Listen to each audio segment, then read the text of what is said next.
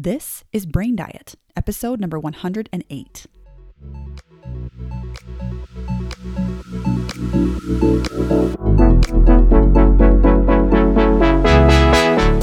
I love so much focusing on the food we feed our body, but I love even more focusing on the stuff we feed our brain.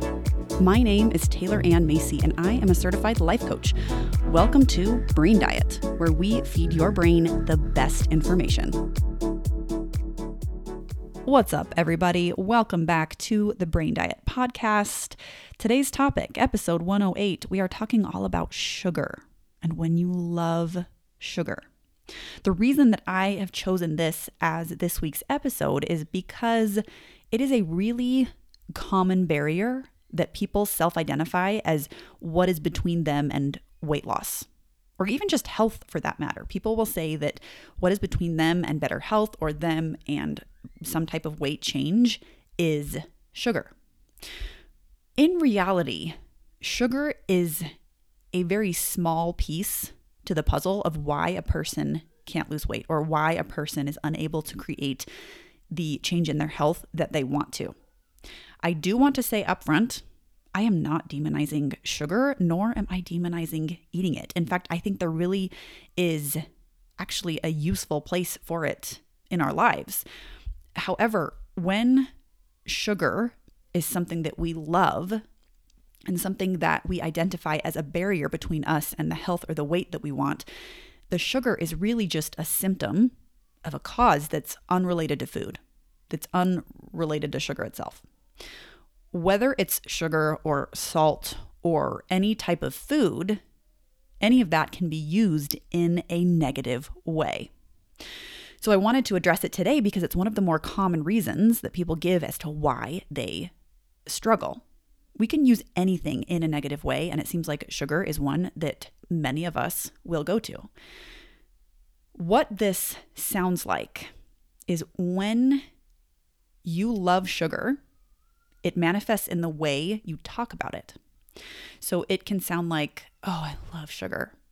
I just cannot resist sugar. This sugar thing is to die for. And obviously, you can substitute in any dessert and food, frankly, for that matter. But sugar in this case, like, I just can't resist the donut. I can't resist the cupcake. This brownie is to die for. This is the type of dialogue that we establish for something like sugar. Think about how commonplace it is to speak this way about sugar, about desserts. As I'm saying these things, like, oh, this is to die for. Oh, I love this. I can't resist it. This is something that most of us hear on a daily basis. This is the way that we talk about sugar. We spend so much time loving sugar, thinking about sugar, planning sugar, looking forward to sugar without even questioning it. I, this is kind of a dumb analogy and it made me laugh as I thought of it, but think about sugar as something that is just a commonplace household item that you can include in any type of dessert or whatever. But can you imagine if we did something similar with an equally commonplace item that you would find in your house? Imagine if you did this with your socks. Socks are something I wear every day. I am grateful for them. They keep my feet warm. They make my shoes a little bit more comfortable, like socks. I'm very involved with socks, okay? What would it be like if we spoke about socks the same way we spoke about sugar? Like, can you imagine if people walked around being like, oh my gosh, I love these socks. These socks are to die for. I just can't resist wearing these socks. Now, maybe people do speak that way about socks. I I don't know anyone that talks about socks this way, but the point is, we talk this way about sugar much more than we talk that way about something like socks. Socks we spend very little time thinking about. We use them for their purpose, and that's about where it ends. Socks are just commonplace, but they are equally as commonplace as sugar as a cookie, yet the verbiage that we use could not be more different. We love food so extensively without even taking time to question the effect that it has. What I'm not saying is that we have to hate sugar, okay? I'm addressing that we talk about sugar in this way where we love it so much, right? I'm not saying that the solution is to do the opposite and to hate it. But we do have to decide Is sugar what I want to love so much that I talk about it in such a way that I prioritize it over my own health? When we talk about sugar in this way, it leads us to choose it, to pursue it, to eat it, when we are thinking about it in such a loving and irresistible way. That it can sometimes cause us to prioritize the sugar over our own health, over our own weight, over our own goals. But is it possible? Could we choose the option where instead of saying, I love the sugar so much, we could say, I love myself so much. Think about that. If you were to talk about yourself the same way that you talked about sugar, like, oh my gosh, I am amazing. I am so fun to have. I love myself so much. We don't even talk about ourselves that way, but we talk about sugar in this way. And when we talk about sugar in this way and we prioritize that over ourselves, it can be to our own detriment. In a day, we only have so much mental energy. So it is important that we allocate it deliberately, that we put mental energy towards things that we want to be thinking about, that help us create the life that we want. So if we only have a limited amount of mental energy, think about how much of that mental energy we can spend dwelling on what quote unquote amazing things that sugar does for us, right? We take sugar, just a commonplace household item, and we use our mental energy to say things like, oh, this is delicious. This is to die for. I would kill for this. I can't live without this. I need this. We spend so much mental energy thinking about sugar that way versus allocating our mental energy to a space of why we want to make a change or why we don't want to make a change at all, but rather just prioritize ourselves and our health. Now, I'm not going to sit here and say that like sugar is the demon to health. Again, that is certainly not the case. However, if we are using it to the point where it negatively affects us in some way, weight loss or health or otherwise, that's when it becomes important to pay attention to this mental allocation of energy. If you're spending more time thinking about how amazing sugar is than you are thinking about why you want to take care of yourself and why you want to pay attention to certain things, that's where a change can be made. That's where it's important to pay attention. You are the steward of your mind and you get to choose what it thinks about. Here, though, is where minds can tend to go. It'll make me feel better, or sugar makes me feel better right? This is kind of the dialogue that our brain offers. We see sugar, we want sugar, maybe we're feeling something that we don't want to feel, and our brain goes to this space of, oh, but this will make me feel better. If sugar really did make you feel better, it would never be a problem. Things that love us back are not a problem. Like my son right now, he's got really chapped lips. His all of the lips in our family, we get such like dry, dry lips. And I have this serum that I actually bought from Just Ingredients. If you're not following her on Instagram, she is brilliant. I've learned so much from her and transformed my whole life because of what she has taught me. Regardless, she has this serum that I use on my face and basically any skin that needs love. So I love this serum, right? When I use this serum on my son's lips, like he wakes up the next day and they are completely healed and like soft, no cracks, nothing. Like, I love this serum, and when I use it to solve a problem, it solves it. It loves me back. It does exactly what I want it to do, and there are no back end consequences of using it. The same thing goes for a body when you're feeling sick. Like, if you have some type of illness of some kind, if you would eat to feel better, like what would actually literally make you feel better would be adequate hydration and getting vitamins and minerals into your body to help your body heal efficiently and more quickly, right? And so when your body is sick and you are consuming things to feel better, that literally is what vitamins and minerals and hydration, among other things, do for a body, right? And so when you think about the idea of something making you feel better, maybe in the moment it is a temporary block, but there's still stuff on the other side that is unresolved. There is still a problem that isn't actually solved. What sugar actually does is just distract you. And again, not in all cases, right? But if we are using it from the space of, oh, it makes me feel better, it's a lie that it makes you feel better because it just distracts you. If you're feeling something negative and you use sugar to solve for it, it puts a temporary buffer between you and whatever it is that you want to escape. It takes our mind off of it, but it doesn't actually solve for it. And think about it this way if you really believe that sugar makes you feel better, I want you to imagine having to eat like half a chocolate cake in front of a thousand people. If you were on a pulpit in front of a thousand people and you had to eat half a chocolate cake like you might normally when you're feeling something negative, it's not going to have the same emotional effect on you. It's not going to make you feel better. It's because sugar doesn't help you feel better. It just acts as a block in very specific circumstances. What's really happening is there is something that we are uncomfortable feeling. There is something that we don't want to feel. And so when that happens, we eat sugar and we get a temporary distraction from it. That's the truth of what's happening. Versus the romanticized story that we tell ourselves about it. Like, oh, sugar's amazing. It helps me feel so much better. I love this. This is to die for, right? All of these things that we've been discussing thus far. We create this story around sugar that perpetuates us going back to it. We have this romanticized story about why we need it and why it's so amazing and all of the great things it does for us. So, what I want to offer here is that when you are eating to feel better, don't tell yourself this romanticized version of why you're doing what you're doing. Like, be honest with yourself. Tell yourself the truth. Like, okay, there's something that I don't want to feel, and so I'm going to food to try and distract myself from it.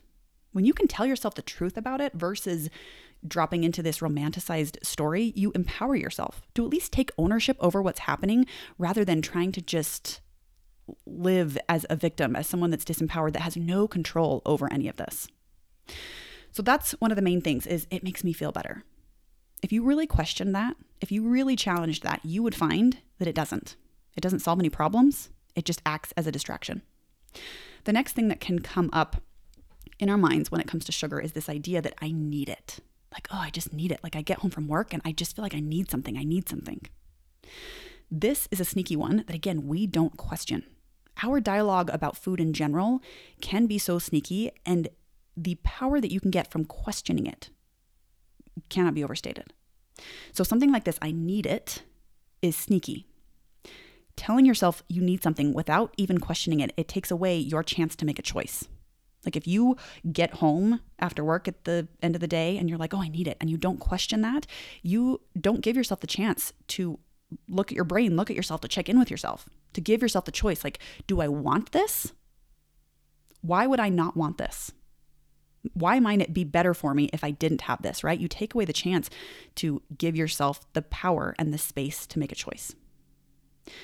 Ask yourself, do I need it really? and what would happen if I didn't have it. Again, coming back to the problem solving aspect that we give credit to sugar, if your body was sick and you didn't give it nourishment, if you didn't give it fluids, if you didn't give it vitamins and minerals, it could make the sickness worse or it could delay the sickness in leaving your body. Versus if you had an urge to eat something, you were feeling uncomfortable, you were feeling something you didn't want to feel, and you had an urge to eat something, and then you didn't eat it, what would happen is okay, you'd be there feeling a negative emotion and you wouldn't be using sugar to numb it away to distract yourself. You would get to know yourself on a very truthful way. You'd get to meet yourself almost. You'd get to experience your life without all of the blocks you've put up. You would get to feel the negative feelings because the more you're able to feel the negative ones, the more you're able to feel the positive ones. I love Adele, and she did that interview with Oprah a few months ago. And she said this quote. I think she said she didn't know where she heard it, but I was like, oh my gosh, that's brilliant. But she said, if you're not feeling everything, you're missing everything. And that rings so true because if we are numbing the negative feelings, then it to a degree distracts us and numbs us from the positive ones as well. Feeling your feelings instead of distracting yourself from them, even just the bad ones, and letting them just exist in your body without any sort of agenda to rid yourself of them, it's almost like you get to first fully experience your life because you aren't trying to distract yourself and numb yourself with all of these false pleasures. How we talk about food matters. How we talk about sugar matters, and it's worth questioning. I want you now to keep an eye out for how often you hear someone talk about sugar in such a romanticized way. Now, again, I will reiterate that sugar is not necessarily a problem unless we are using it and it creates a negative effect for us. If we are talking about it in such a way where it is extremely romanticized, it will lead us to engage in behaviors with it that might not be to our greatest benefit. This is how things are sold to you. You are persuaded into purchasing something based on what people say and how they say it, the descriptions that they use. For example, if you go to Lululemon and you look at anything in the store, if you read the tag, I mean, it's like four or five pages of this beautifully descriptive dialogue on what the product is made of and the features and even just the adjectives and the flow of the way they describe the product is so enticing. Versus, like the other day, I was at TJ Maxx going through the athletics section and they had a pair of athletic pants that just said yoga pant on the tag. And I'm like, this is exact, like, I'm not going to buy something that just says yoga pant. Now, was the quality the same? I don't know. That's debatable. But it reinforced to me that how we talk about things influences the choices that we make. How we talk about food, how we talk about our bodies, how we talk about other people, all of that influences how we act. If we are thinking about food in such a drawn out and eloquent and lovely way, which isn't necessarily a problem unless it's a problem, right? I want you to consider do you talk about sugar in a way that leads you to eat it more than you want to eat it. At the end of the day, sugar is just something that exists. Like it's just granules of white crystals, or I don't know, right? Like it's just something that's so neutral. And just by changing the way you talk about it, take some of the power away. Like if you look at it as just an ingredient, you're not as enticed as you would be should you talk about it in a way that's like, oh, it's the most delicious thing I've ever eaten. So when sugar is in front of you, it's not a big deal. It's just an ingredient, or it's just a dessert that's composed of certain ingredients. Okay? It's not that big of a deal. And I want you to watch that dialogue that's going through your mind as it's sitting in front of you. Now, same thing goes for if you've eaten it. It's also not a big deal if you've eaten it because it's just some ingredients that you decided to ingest. There's no reason to beat yourself up over eating sugar, even if you were eating emotionally, because it just gives more power to the sugar. Versus, like, oh, you know what? Again, telling yourself the truth. There must have been something that I didn't want to feel in that moment, whether it was restless or overwhelmed or stressed or a little bit anxious.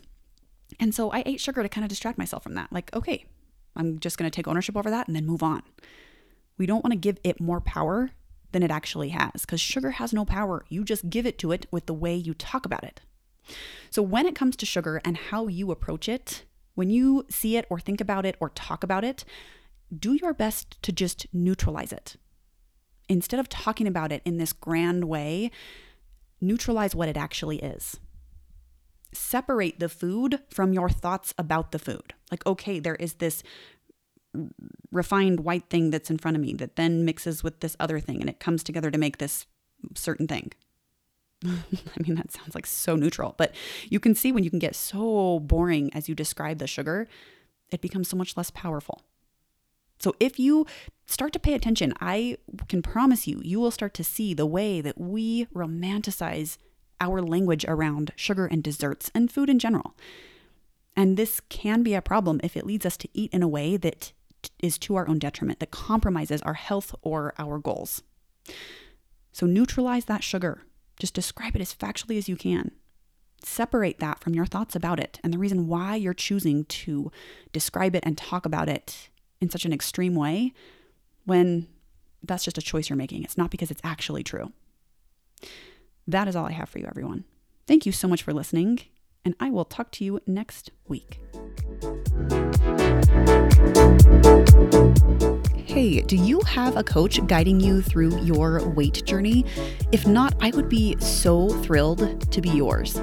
I want to invite you to come work with me in my private one on one program, where I create an individualized plan for you based on your body in order to create the results that you want. I teach you how to not even want the foods that are sabotaging your physical goals, all while learning how to be more confident, how to feel better, and how to up level your life. We work to create the body that you want and to feel good doing it. To sign up for a free mini session with me, check out the link in the show notes. I'll see you soon.